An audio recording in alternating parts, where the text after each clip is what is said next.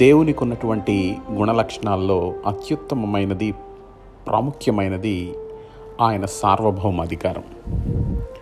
దేవుడు సార్వభౌముడు.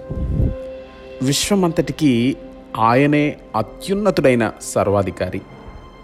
ఆయన అధికారానికి అతీతమైనది ఏదీ లేదు.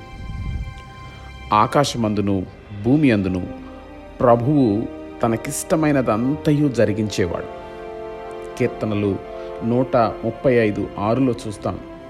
ఆకాశమందును భూమి అందును సముద్రముల యందును మహాసముద్రములు అన్నిటి అందును ఆయన తనకిష్టమైనదంతయు జరిగించువాడు.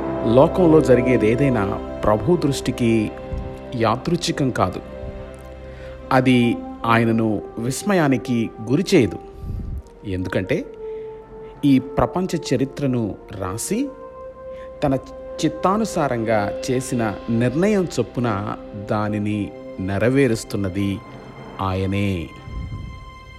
ఎఫ్ఎసి ఒకటి పన్నెండులో మనం చూసినట్లయితే దేవుడు తన చిత్తానుసారమైన సంకల్పాన్ని బట్టి మనలను ముందుగా నిర్ణయించి ఆయన ఎందు స్వాస్థ్యముగా ఏర్పరిచాడు.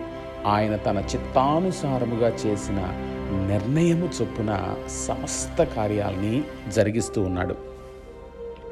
దేవుడు చేయదలిచిన ఏ పనినైనా ఎటువంటి సలహా కానీ అనుమతి కానీ ఆయనకు అవసరం లేదు.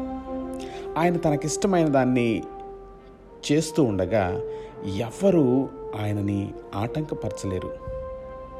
ఆయన చేయి పట్టుకొని నువ్వేం చేయుచున్నావు? అని ఆయనతో చెప్పడానికి ఎవ్వరూ సమర్థులు కారు. దానియలు నాలుగు ముప్పై ఐదులో చూస్తాం. ఆయన దృష్టికి ఎన్నికకు రానివారు.